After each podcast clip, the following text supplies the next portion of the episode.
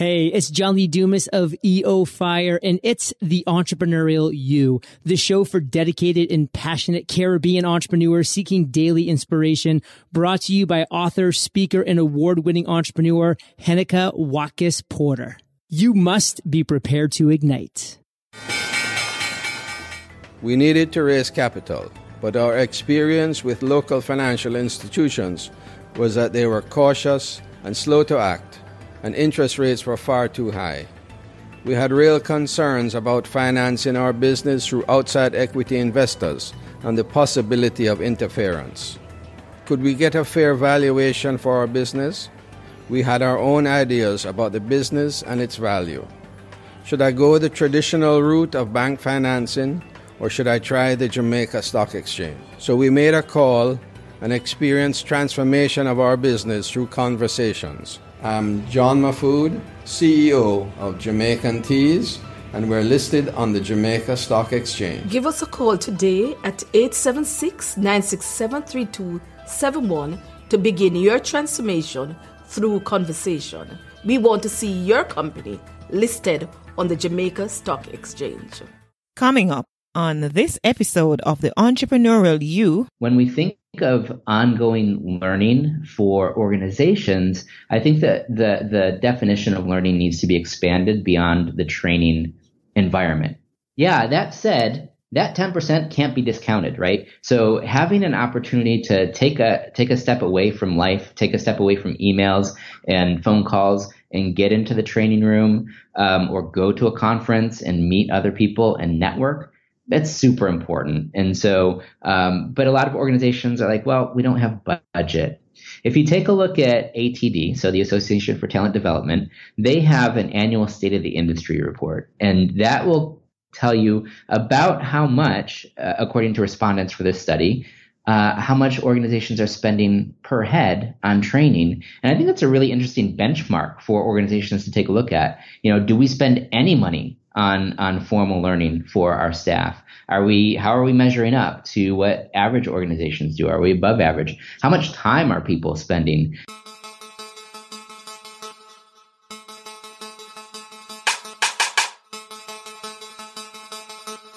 Tell me and I forget, teach me and I remember, involve me and I learn. Benjamin Franklin. Hello, hello, hello, my people former. What a go on? How are you today? Welcome to episode 158 of the Entrepreneurial You podcast. I'm your host, Heneka Watkis Porter. Today's episode is with Brian Washburn. Brian is the co-founder and CEO of Endurance Learning and Endurance Learning is a boutique instructional design firm dedicated to ensuring every professional development experience is engaging and leads to change. Brian is also the co-creator of Soapbox, the world's first and only rapid authoring tool for instructor-led teaching. I am excited about the conversation we're going to be having surrounding um, continuous learning and how it's a necessary tool for an effective team. Welcome, Brian. Welcome. So good to have you. I'm excited to be here. Thanks for having me. Awesome. And it was such a pleasure to meet you at the ATD Technology um, event that just concluded in San Jose. It was it was a lot of fun to be there. Um, doing the session was a lot of fun, and, and it was exciting for you to come up afterwards and, and talk to me a little bit about this. So um, uh, the day is here. I'm, I'm excited to, to have this conversation. Awesome sauce. Question to you: Have you ever been to Jamaica? You know, I have not. I've been to a number of places around this great big world, and I've done training in a number of those places. So I have uh, lots of experience in North America, South America. I lived in Paraguay for two years, um, Europe, Africa, Asia. But I have never actually done any work in the Caribbean. My experience in the Caribbean is is um, is kind of relegated to uh, a family vacation to the Dominican Republic. So I have, I, it's, it's an aspirational goal to, okay. to be there. So let's talk about changing that, right? We need to change that. So you and I can talk after this. All right. Um, uh, do you know by any chance a Jamaican song though? Do I know a Jamaican song? Um, I, you know, my, I'm, I'm kind of a top 40 guy. Mm-hmm. So I don't, I, I, I, don't have a ton of, um, of diversity. And, and, and so I, in, in my musical taste, I, I you know, I'm, I'm realizing now that uh, I need to expand my horizons. Yes, yes, because the next thing I was going to ask you is to sing, but maybe it's it's a blessing in disguise. That, the listeners will thank you that, or thank me that I haven't I can't sing. All right, moving right along. Let's um my listener begin to think, um, is this interview about Jamaica or Jamaican songs, whatever? No, it's not. Um that's just how I love to, you know, kind of pre-engage my my my guests, um, just to have a light moment because especially know we're going into serious stuff like continuous learning, right? Um, let, let's do that. Endurance learning. What's the focus of your organization?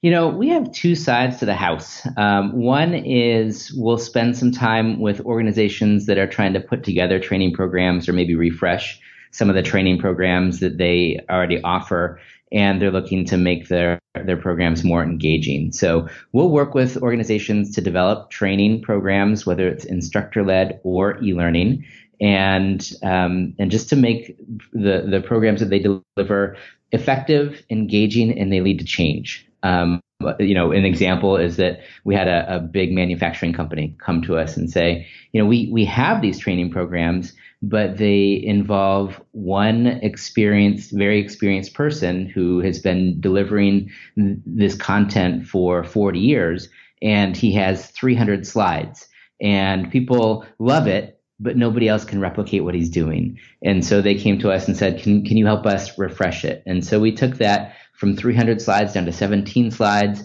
and and made the the session completely interactive. We took it from three days to two days. So that's that's one side of what we do. The other side is, and, and you mentioned it briefly in the introduction, we have a software tool that uh, that we've developed that helps people put together engaging presentations faster.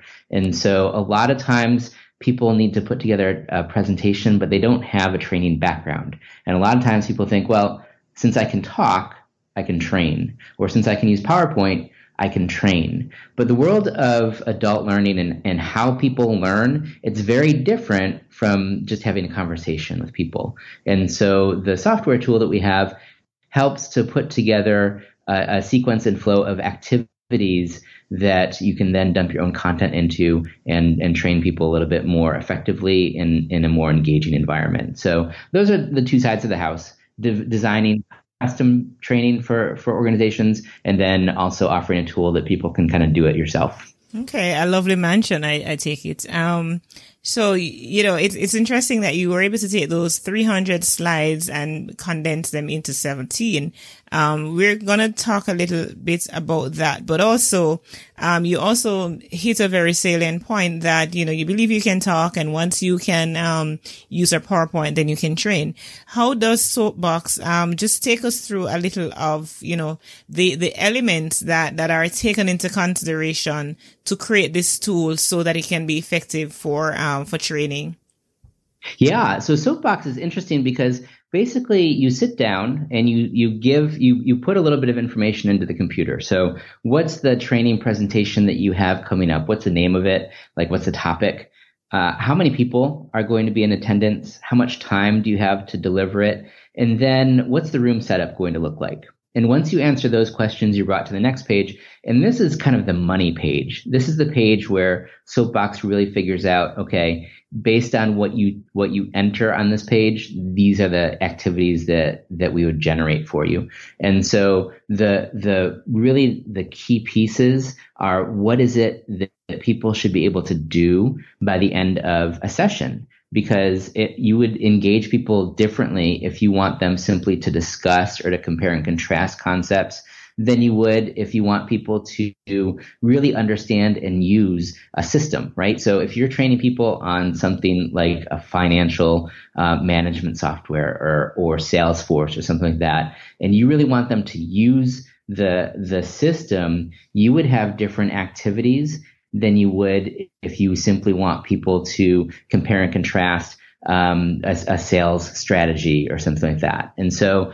Soapbox will take a little bit of the information that you you enter and it will generate a, a lesson plan for you. And that lesson plan will give you a series of activities and, and those activities are arranged. And this is what's different from just talking to people. The activities that Soapbox generates are arranged in a formula that goes anchor, content, application. So anchor is an activity that is designed to get people familiar with your topic. You, a lot of times people make the mistake of just starting to launch into their content and they don't, don't have the whole audience with them yet. The audience hasn't been able to connect to the content. They don't understand why it's important. So that's what an anchor activity does.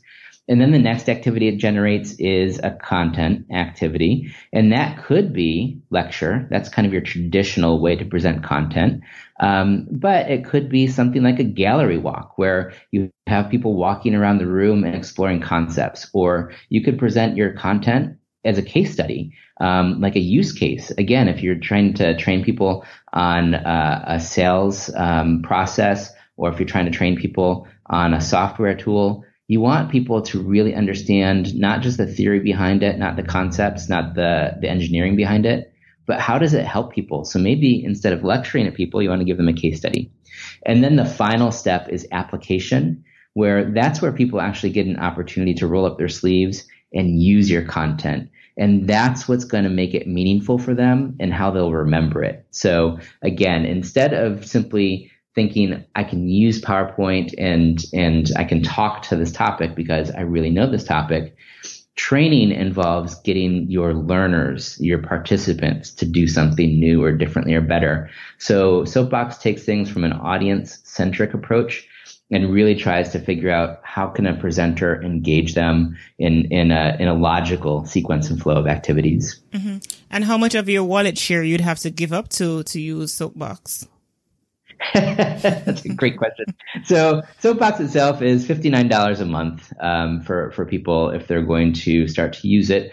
Um, with more users, that price goes down, um, and then there's obviously if, for people just to kind of try it out, um, there's there's a two week free trial. So when you think of it and you think of what what's your prorated hourly rate if you're a salaried employee, um, if you're designing two or three presentations a month and this can get you 50 60 70% of the way to, to there within five or 10 minutes of just entering some of this information um, it really can allow people to start to do what it is that they're paid to do. So a lot of times people who put together training presentations, they're not trainers. They're not paid to do training. They're paid to, to be salespeople or they're paid to be engineers or they're paid to be accountants or whatever. So the company makes money when they are doing their job, not when they're out training people. And so if you're able to do more of your time um, in what it is that you've been hired to do and spend less time putting together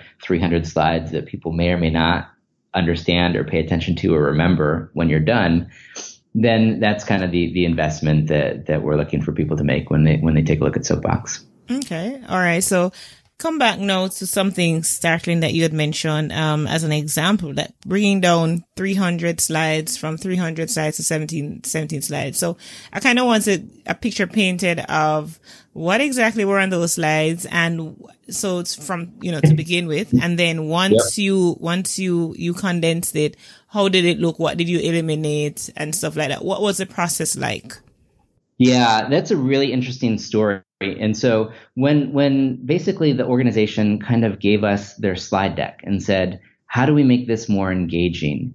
And the first thing we did was we took a look at it and our, our eyes started to get fuzzy and blurry and we, we didn't understand what we are seeing. So we needed to have uh, a subject matter expert sit down with us and, and kind of translate it. There's a lot of technical material in the slides. And so the first thing we had to do is take a step back and say, okay, there's a ton of information here, more than can be covered in two or three days. And so, what's going to be the important stuff? And so we sat down, we sat back and said, um, what is it that you want people to be able to do by the end of this two or three day program? And starting with the learning objectives, we're able to figure out okay, so there's a lot of information in, the, in these slide decks. Some of it is really important, and it's going to get us to those objectives. It's going to get people to um, to what it is that we want them to be able to do by the end of the program. Some of it's nice to have, and some of it's just superfluous. It's, it's outside of scope of what you just said in terms of what people should be able to do. So that's how we were able to start to eliminate some of the information and, and obviously some of the slides that went with it. Beyond that, we started to design a series of activities that would present the information and then have people practice using it. Um, so whether it's role play, and a lot of times when we do role play, um, people will roll their eyes, oh, role play. But we try to make the situations as realistic as possible, and then we also add video. So we'll ask participants to take out their phones and video each other so that they can see themselves in the role play and then um, review the video. Uh, because when when you're videoing people, suddenly when and you get feedback, um, suddenly people can't say no no no I didn't say uh or um a lot. They can't say I wasn't aggressive to that customer that I was role playing with. The video doesn't lie. And so when we started to throw some activities like that in there, we converted a lot of the content based slides to basically just activity instructions. People need to know what they're supposed to be doing at any given training. And then the way that we took out a ton of slides was we moved a lot of that information into a participant guide. So the issue with having 300 slides is that once you advance the slide during a presentation, it's gone.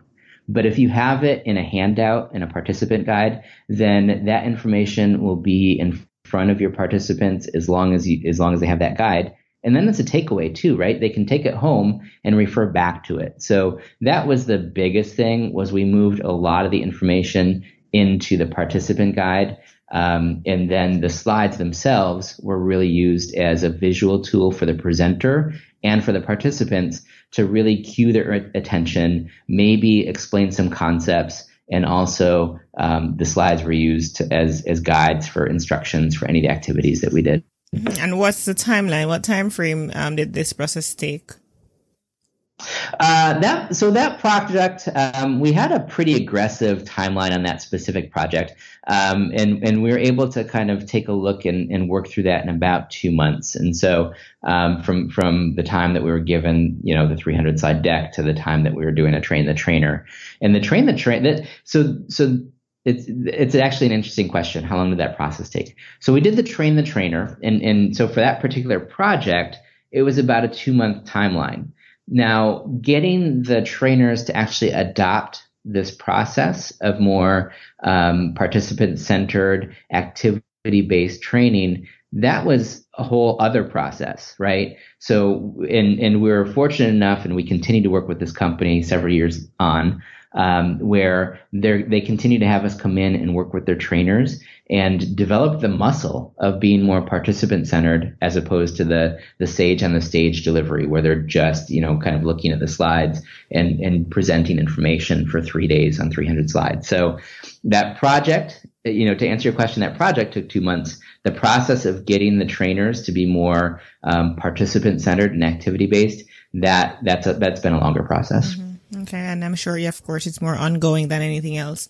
All right. So, yeah. yeah, I know that when it comes on to learning and, you know, as adults, like I was having, um, I don't know if you know David, David uh, Blake. I had him on the on the podcast and we're just talking about, you know, sometimes you think about learning. When you ask somebody about their education, they tell you where they went to university, but learning is just yep. so much more than that, right? Like the example he gave is that when, if, when somebody asks about your health, if you had said to them that you, or you run a marathon 12 years ago, that does not, um, answer the question, yeah. right? It, it, it's not, it, it's right. absurd, really.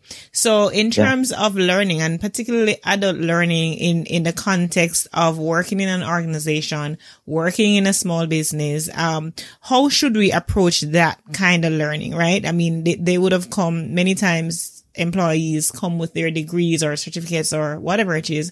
How do we approach learning from that standpoint, you know, of adults in an, um, in an organization, in a business? That is such an important question, you know, and, and the topic that, that, that you want to touch on today was continuous learning, a necessary tool for an effective team. And that question that you just asked, I think is so important. And I'm, I'm preaching from the standpoint of somebody who's, who's made this my business, right? Learning and development. That's what we do. But the continuous learning is such an important piece for anybody who manages a team. It doesn't matter if you're in the learning space or not, because um, like you mentioned, it's eh, people can't simply rely on the degree they earned 12 years ago, just like a runner can't rely on the fact that he ran a marathon 12 years ago, right? And so I, will give you a, a, personal example. When I first started um, in in the world of training and development, we did a lot of work when we were training other people how to train around learning styles. So some learners are auditory learners, so they learn best when they hear things. Some are visual learners, so they learn best when they see things. Some are kinesthetic learners, so they learn best when they they can actually touch um, touch the learning. And so we did a ton of work around this. We started to actually even early prototypes of Soapbox had that learning style piece in it. It's kind of it makes sense, right? Different people learn different ways. Well, I started to do a little research and and my world was rocked when I started reading a bunch of articles that said there's no science behind learning styles. And so everything that I was preaching, well, not everything, but when I was when I was preaching the idea of learning styles, suddenly I realized that was invalid stuff. I would still be doing this 20 years later had I not been reading some of the the research that said no, that's it's a fad. It's it's based on no science. And so we changed the way that Soapbox is made. We changed the way that we train trainers based on some some stuff that we learned. And so that is a specific example of how it's impact continuous learning and why it's important because you start to learn what's effective and what's not. Um, and and then you can act on that. And so for teams to do this and for managers to drive their teams to do this, it's essential. Mm-hmm when you think about organizations at times, I mean, there, there, there are major organizations that really see the value of training, but particularly smaller organizations, um, training sometimes is one of the, the last thing they think about, or if, you know, if they had a budget for it and budget has to go, it's perhaps one of the first things that they cut. Um, what you say to that? And, and, and is that, uh, is that a trend that we should be practicing? Yeah, you know, I think that that's really where a lot of people default in, is to think of training as an event or training as a as a session, maybe instructor led, maybe it's e-learning. And one of the biggest things that I think is really important for anybody in any organization to understand is that learning, ongoing learning can take many forms. And so the Center for Creative Leadership a number of years ago came out with this model. It's called the 70 20 10 model.